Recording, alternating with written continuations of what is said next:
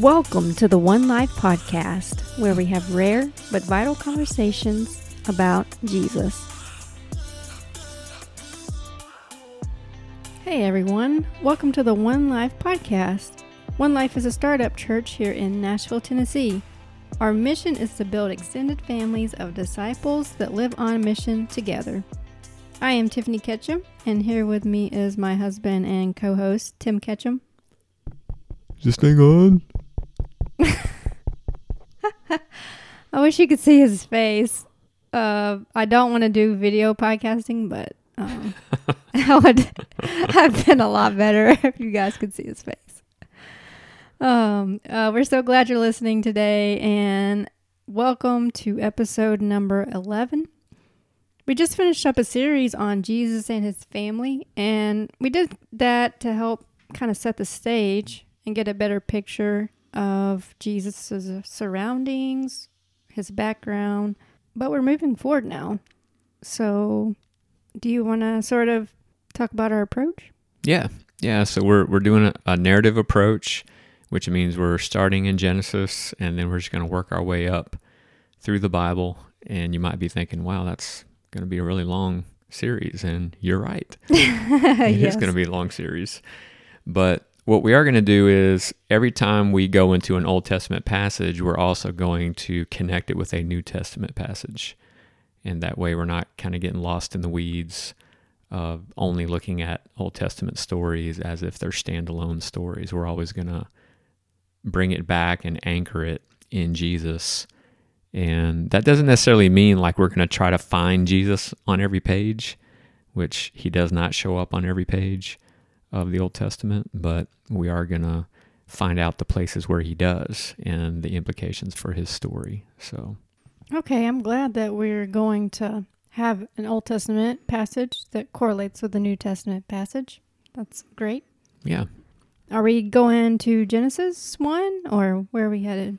Yeah, I figured we could start with uh, Genesis 1:26. I'm actually really tempted to start with Genesis 1 1 and 1 2, but that would open up a whole can of worms that we would probably take us away from talking about Jesus directly. Hmm. So we're we're just going to skip on up to Genesis 1:26. Good discernment there. Thanks. There's a lot of can of worms that you can open up. It's true. So, Then we could go fishing yes. for other topics Yeah. and But, open up more cans. but we're not. So, Right. we're talking about Jesus. So, okay, Genesis 1:26. Then God said, "Let us make humankind in our image, after our likeness, so that they may rule over the fish of the sea and the birds of the air, over the cattle and over all the earth, and over all the creatures that move on the earth." So I was thinking we could probably start with just highlighting a few of the terms here that will give meaning to the passage that we're going to look at in Hebrews. We're actually going to look at a passage in Hebrews 2 to connect this. So, kind of walking through the verse here, it says, uh, He says, Let us make man in our image according to our likeness. And that word image, um, which by the way, I should say that what we're about to talk about is hotly debated Oh. among different people, and everyone has an opinion and a perspective on it. So I'll just share mine, and we'll just kind of we'll, just roll with that. so, um, but the term image there is actually uh, the idea of a shadow, or you could say like a silhouette. Like if you look at the Hebrew, the the root meaning of the word image, it's kind of like a not really a form, but just something that a shadow that is cast that you could see a, a definite outline of something. And so you can think like if you see someone's shadow, you know, you don't know what kind of facial expression they have, you don't know what their facial features are. You know, you can tell certain things about someone by their shadow, but there's a lot left to be told about that person. You know, sort of like the context of this in their own culture is that when, you know, like an emperor or a king uh, were to go into another country and conquer that country, they had to kind of signify that this is our territory. And so what they would do is that they would set up a statue of themselves at the boundaries of that territory. So that if you're kind of like one of those wandering tribes and you were to kind of wander into that territory, the idea here is that you you would see an image of that king, and you would say, "Oh, we're we're about to go into this new territory that's owned by this particular king." If you can think about Adam and Eve, they're kind of like that statue at the boundary. And God saying, I want a representative. I want an image bearer, someone who's going to represent me and is going to be kind of like a marker for this territory that I'm giving them. And so, you know, if you keep reading in the Genesis account, God places them in a garden and the garden is well kept, but everything around them is not a garden. All of the earth is not well kept. It's actually, you know, very unruly, which is why he has to tell them to go and exercise dominion over the earth. And they're basically supposed to bring out order from chaos. And so God kind of sees Adam and Eve as these, uh, you know, not statues, but they're, they're signaling to other forms of creation that this territory is occupied, there is a king, and this, this is the representative of that king. And then he uses another phrase. He says, according to our likeness. And this is where it kind of gets a you know into some disagreement. Some people say, well, those are just two different words for the same thing. They're not really saying anything different. But I tend to see it as them saying something different. So, for example, you know, later on when in the story of Noah, you know, after the flood, God gives Noah some instructions and says, "Hey, you know, don't don't go around killing anyone." Uh, be, and he's and the reason because that you're not supposed to kill is that because man is made in my image. That's what God says. And so the image is kind of like static. You know, it's it's something that doesn't change. It, it doesn't get you don't become more in the image and less in the image kind of like a, a shadow doesn't increase or decrease, it's still the same shape of the person. But likeness, on the other hand, I think is more dynamic. In other words, you can become more like God or less like God. And this kind of shows up in the temptation narrative where the quote unquote serpent says, you know, the reason why God doesn't want you to eat that fruit is because he knows when you eat that, you will become like him knowing good or evil.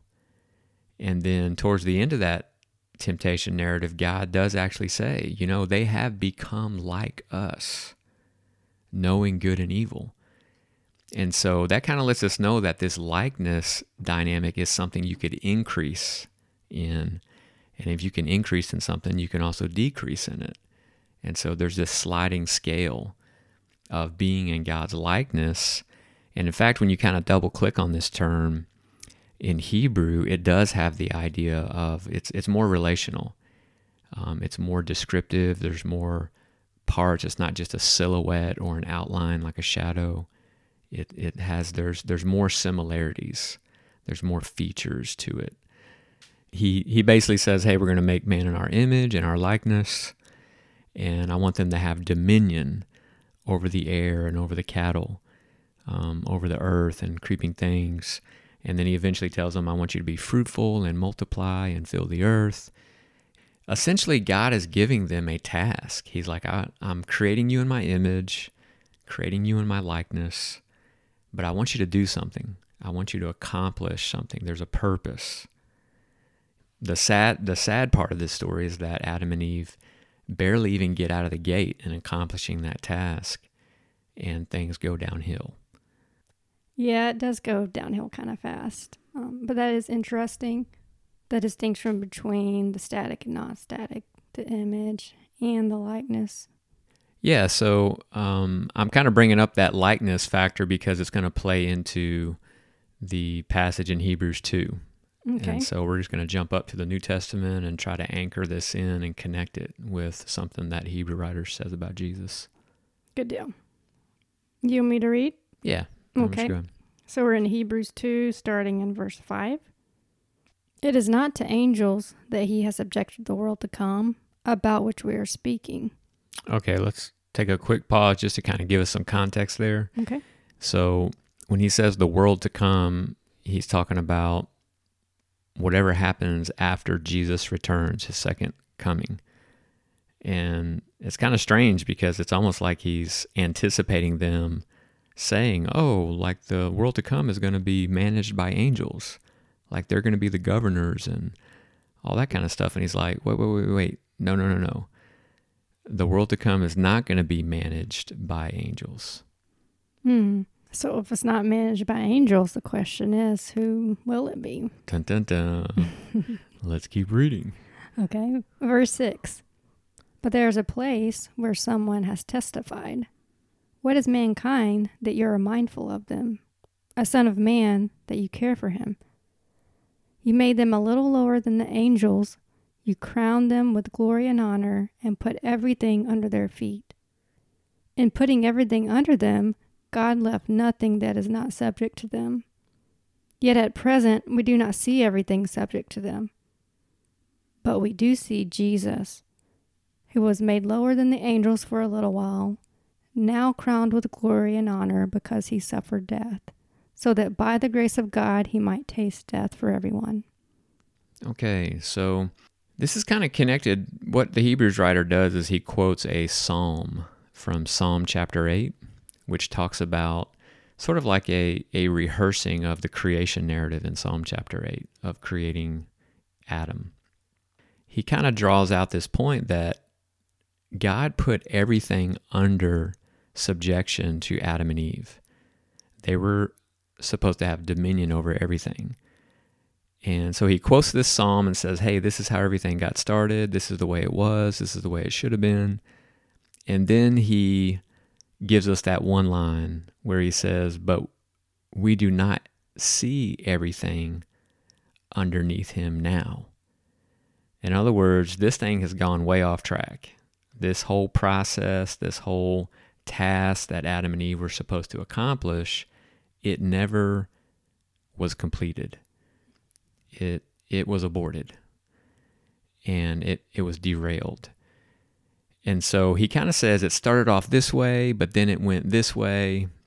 And then he says, but we see Jesus, who was crowned, who was made a little lower than the angels and was crowned with glory and honor. And what he's saying is that Jesus essentially steps into the story of Adam and he carries that story to completion. Wherever Adam and Eve went left, Jesus went right. Wherever they stopped, Jesus kept going. Or, if you want to say it like this, Jesus retells the story of Adam the way it was always intended to be told. Jesus was as a in his human nature, he was in the image of God. And he was also in the likeness of God in his human nature. You know, when we mentioned that the likeness of God is not static, it's something that can be developed, it can increase. You can just kind of think about Jesus, God in the flesh. What does that likeness of God look like? How far can it go? And what does it look like for someone to live their life um, in accordance with or in complete likeness of God? And that's that's what we see in Jesus. He is developing and perfecting that likeness to God in his life and even in his death. Mm, this is a really big and important idea in talking about Jesus because God, I mean, they created humankind, you know, with this trajectory, with this plan, and with this coming to fullness. And it got cut off kind of pretty quick. So I that's really is a big idea of where Jesus comes in um, and becoming a human and living out to the fullness of of what was intended all along. Mm. And then of course allowing us to also join in to that life, to that full life that God always meant for us. Yeah it really is a beautiful story when you think about it from the standpoint of one one of the analogies that I've found helpful, and I don't I don't even know if they make these kinds of kids books anymore. But when I was growing up, they had a choose your own adventure kind of book Mm. where you got to a certain point in the book and you say, you know, does do you want the character to go through the door or not? And if you say yes, go to page 64. If you say no, go to page 85. Mm-hmm. And the frustrating thing was you had to keep your finger at that point because if you read the outcome of that decision and you didn't like it, you would go back to that page and then choose the other option. Right. And, you know, when you're doing a choose your own adventure book, it's easy to do that, but in life, it's not. Like when you make choices in life and choose to go right instead of left, but you were supposed to go left, like there's consequences for those choices. And it's hard to undo those consequences. Essentially, what the Hebrew writer is saying is that Jesus came in the form of a human being and it was like he was turning back the pages of the Choose Your Own Adventure, except that he went all the way back to the beginning of the story.